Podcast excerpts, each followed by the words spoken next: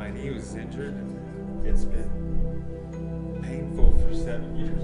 Do it before. I make ready to show us. Seven years. Seven years. He had a cataract. Seven years. He could not do what he's doing right now.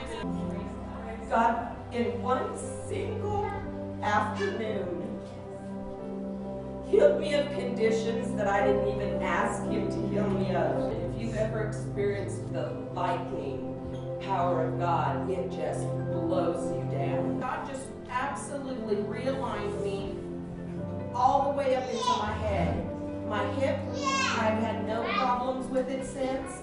I experienced excruciating migraine headaches from a car wreck that I was in since I was seven. Haven't had a single headache all month. And he's got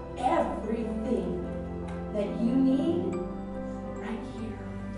In the palm of his hand, and he wants to pour it into